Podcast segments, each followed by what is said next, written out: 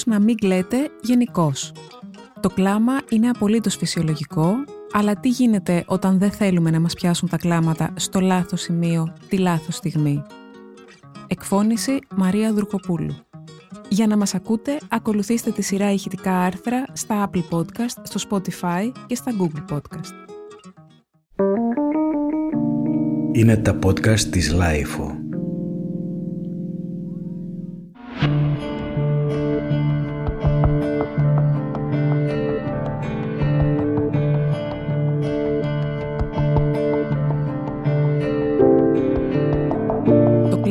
Είναι μια φυσιολογική και υγιής ανθρώπινη αντίδραση, αλλά πολλοί από εμάς δεν θέλουμε με τίποτα να κλαίμε μπροστά σε άλλους ανθρώπους.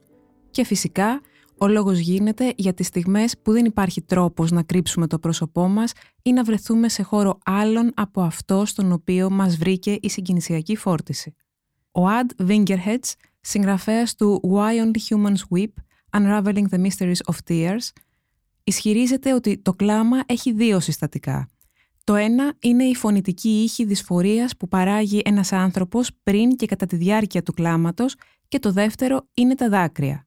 Ο Βίγκερχετς, καθηγητής κλινικής ψυχολογίας στο Πανεπιστήμιο Τίλμπρουκ των κάτω χωρών, εξηγεί ότι η φωνητική ήχη απόγνωσης είναι κοινή μεταξύ ανθρώπων και μωρών ζώων. Κατά τον ίδιο, πρόκειται για παράγωγο της εξέλιξης, έναν μηχανισμό συναγερμού που κινητοποιεί τους γονείς σε περίπτωση κινδύνου ή ανάγκης του μικρού τους. Βέβαια, αυτή η φωνητική ήχη απόγνωσης μπορεί επίσης να κινητοποιήσουν εισβολής και αρπακτικά στην περίπτωση των ζώων. Όπως εξηγεί ο επιστήμονας, αυτός είναι και ο λόγος που βάσει της θεωρίας της εξέλιξης και ακριβώς επειδή οι άνθρωποι έχουν παρατεταμένη παιδική ηλικία σε σχέση με άλλα είδη, ως είδος αναπτύξαμε έναν άλλο προστατευτικό μηχανισμό. Κατά τη θεωρία του ψυχολόγου, τα δάκρυα είναι ο αθόρυβος τρόπος για να δώσουμε σε κάποιον το σήμα ότι υποφέρουμε ή κινδυνεύουμε. Είναι ορατός, αλλά όχι θορυβόδης τρόπος για να φανερώσουμε την κατάσταση στην οποία βρισκόμαστε.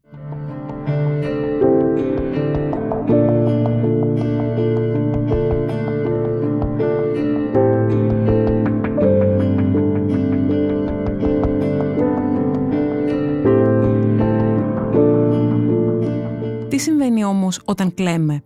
Καταρχάς, ενεργοποιείται άμεσα μια συναισθηματική διαδικασία που ενεργοποιεί τον εγκέφαλο ώστε να παραγάγει δάκρυα. Αυτό σημαίνει ότι αυτομάτως ενεργοποιούνται και οι δακρυγόνοι αδένες. Εννοείται ότι οι λόγοι για τους οποίους κλαίμε διαφέρουν από ηλικία σε ηλικία. Βρέφη και παιδιά κλαίνε επειδή αισθάνονται πόνο, ωστόσο οι ενήλικες σπανίως νιώθουν την ανάγκη να το κάνουν για τον ίδιο λόγο. Μετά την εφηβεία, η ανθρώπινη συνέστηση οριμάζει και αυτό σημαίνει ότι ένας ενήλικος άνθρωπος μπορεί πλέον να κλάψει ως αντίδραση στην απόγνωση άλλων ανθρώπων. Είτε αυτή είναι πραγματική, είτε απεικονίζεται σε φωτογραφίες ή στο πλαίσιο κάποιου φιλμ ή θεατρικού έργου. Τα δυνατά συναισθήματα από ένα reunion συμμαθητών ή φίλων, τη νίκη της ομάδας μας ή από μια καλλιτεχνική performance που παρακολουθήσαμε, μπορεί επίσης να φέρουν δάκρυα στα μάτια ενηλίκων. Ωστόσο, σύμφωνα με τον δόκτωρα Βίγκερχετς, υπάρχουν δύο επίμονοι και διαρκείς παράγοντες που σχετίζονται με το κλάμα των ενηλίκων και το προκαλούν. Το πρώτο είναι το αίσθημα του ότι είναι κανείς αβοήθητος, σε πλήρη απόγνωση, αυτό το αίσθημα αδυναμίας, λέει ο ψυχολόγος. Και το δεύτερο είναι το αίσθημα της απομόνωσης, της απόρριψης και της απώλειας.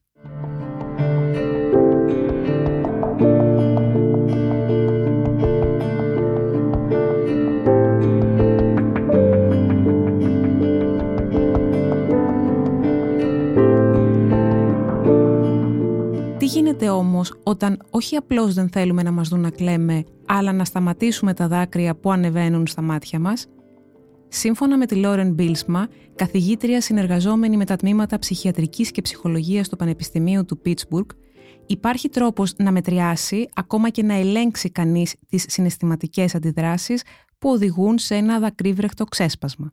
Και να οι προτινόμενες βοήθειες κατά την ίδια.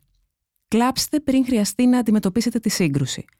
Αν ετοιμάζεστε για μια συζήτηση που εκ προημίου γνωρίζετε ότι θα καταλήξει σε σκληρή αντιπαράθεση, αναμετρηθείτε πρώτα με τα δικά σας συναισθήματα και μετά με τους υπόλοιπους. Κλάψτε εκ των προτέρων. Συνιστά η Δόκτωρ Μπίλσμα, εξηγώντας ότι έτσι θα σας είναι πολύ πιο εύκολο να κρατήσετε την ψυχραιμία σας. Ξεκινήστε να σκέφτεστε το χειρότερο δυνατό σενάριο για το πώς καταλήγει αυτή η αντιπαράθεση. Με αυτόν τον τρόπο είστε έτοιμοι να αντιμετωπίσετε το οτιδήποτε. Εξασκηθείτε στο να κρατάτε την όποια αντιπαράθεση σε λογικά χαμηλούς τόνους. Αποφύγετε τη συναισθηματική κλιμάκωση. Μείνετε συγκεντρωμένοι στα γεγονότα και μην μπαίνετε σε καταστάσεις που απαιτούν συναισθηματική εμπλοκή. Μπορείτε να προβάρετε αυτές τις αντιδράσεις, το τι και πώς θα το πείτε. Είναι ένας τρόπος να αποφύγετε τις ενθερμό απαντήσεις, λέει η ίδια. Αν ωστόσο νιώθετε τα δάκρυα να ανεβαίνουν στα μάτια σας, και πάλι υπάρχουν κάποια πράγματα που μπορεί να κάνετε. Αν υπάρχει ένα κουμπί συναισθηματικής επανεκκίνησης στο σώμα μας, αυτό, όσο και αν ακούγεται περίεργο, είναι η γλώσσα. Απλώς πιέστε τη γλώσσα σας προς τον ουρανίσκο και αυτομάτως θα σταματήσετε να κλαίτε, συμβουλεύει η Τζανίν Ντράιβερ, διευθύντρια στο Ινστιτούτο της Γλώσσας του Σώματος στην Ουάσιγκτον. Προσπαθήστε να χαλαρώσετε τους μυς του προσώπου σας. Όταν είμαστε λυπημένοι, τα φρύδια είναι σμιγμένα και όταν είμαστε εκνευρισμένοι, ανασηκωμένα. Επιχειρώντας να χαλαρώσουμε αυτούς τους μυς, αυτομάτως βάζουμε φρένο στα δάκρυα που ανεβαίνουν ήδη στα μάτια μας, είτε είναι αγανάκτησης και θυμού, είτε μεγάλη στενοχώριας. Αναπνεύστε βαθιά. Η Τερίσα Γκουέν, σύμβουλος επικοινωνίας από τον Τάλλας, εξηγεί ότι το να συγκεντρωθείτε στην αναπνοή σας βοηθάει να μείνετε σε μια κάποια απόσταση από τα συναισθήματά σας, κυρίως τα αρνητικά. Πάρτε μια βαθιά αναπνοή από τη μύτη για περίπου 4 δευτερόλεπτα και κρατήστε την για άλλα 2. Στη συνέχεια, εκπνεύστε μέσα από μισά ανοιχτά χείλη για περίπου 8 δευτερόλεπτα.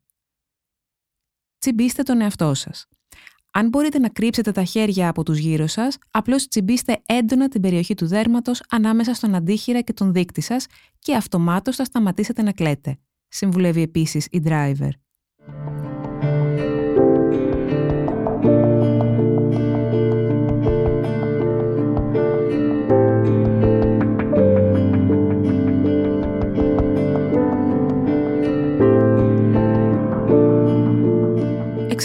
Τα δάκρυα. Από τη στιγμή που θα ξεμπερδέψετε με τις ενδεχόμενες διαρροές, ίσως αρχίσετε να νιώθετε το πρόσωπό σας κόκκινο και φουντωμένο και τα μάτια σας να τσούζουν, ακόμη και αν δεν έχετε κλάψει.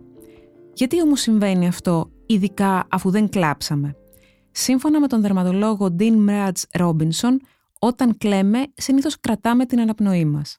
Αυτό ρίχνει τα επίπεδα οξυγόνου στο αίμα μας και βασικά αυτός είναι ο λόγος που το πρόσωπό μας αποκτά αυτό το μπλε κόκκινο χρώμα σαν να έχουμε μελανιάσει, αφήνοντας φυσικά και βλέφαρα και μάτια στην ίδια κατάσταση. Πώς απαλλάσσεται κανείς μια ώρα αρχίτερα από αυτήν την αξιολύπητη όψη; Και πάλι χρειάζονται μεγάλες και βαθιές ανάσες για να σβήσουν από το πρόσωπό σας τα σημάδια που αφήνει ένα καλό κλάμα. Όσο για τα πρισμένα μάτια, Τοποθετήστε κρύες κομπρέσες κάτω από τα μάτια και πλύντε όλο το πρόσωπό σας με κρύο νερό για να βοηθήσετε να επανέλθουν στη φυσιολογική τους κατάσταση τα αιμοφόρα εγγύα, λέει ο ίδιος.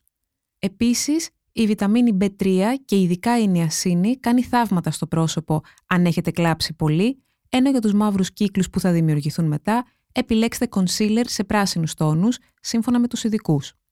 Ωστόσο, αν τα δάκρυα είναι κάτι πολύ εύκολο για εσάς και χωρίς να υπάρχει πάντα σοβαρή αιτία, τότε ίσως ήρθε η στιγμή να επισκεφτείτε έναν ψυχολόγο για να αντιμετωπίσετε τα βαθύτερα αίτια που σας κάνουν να κλαίτε.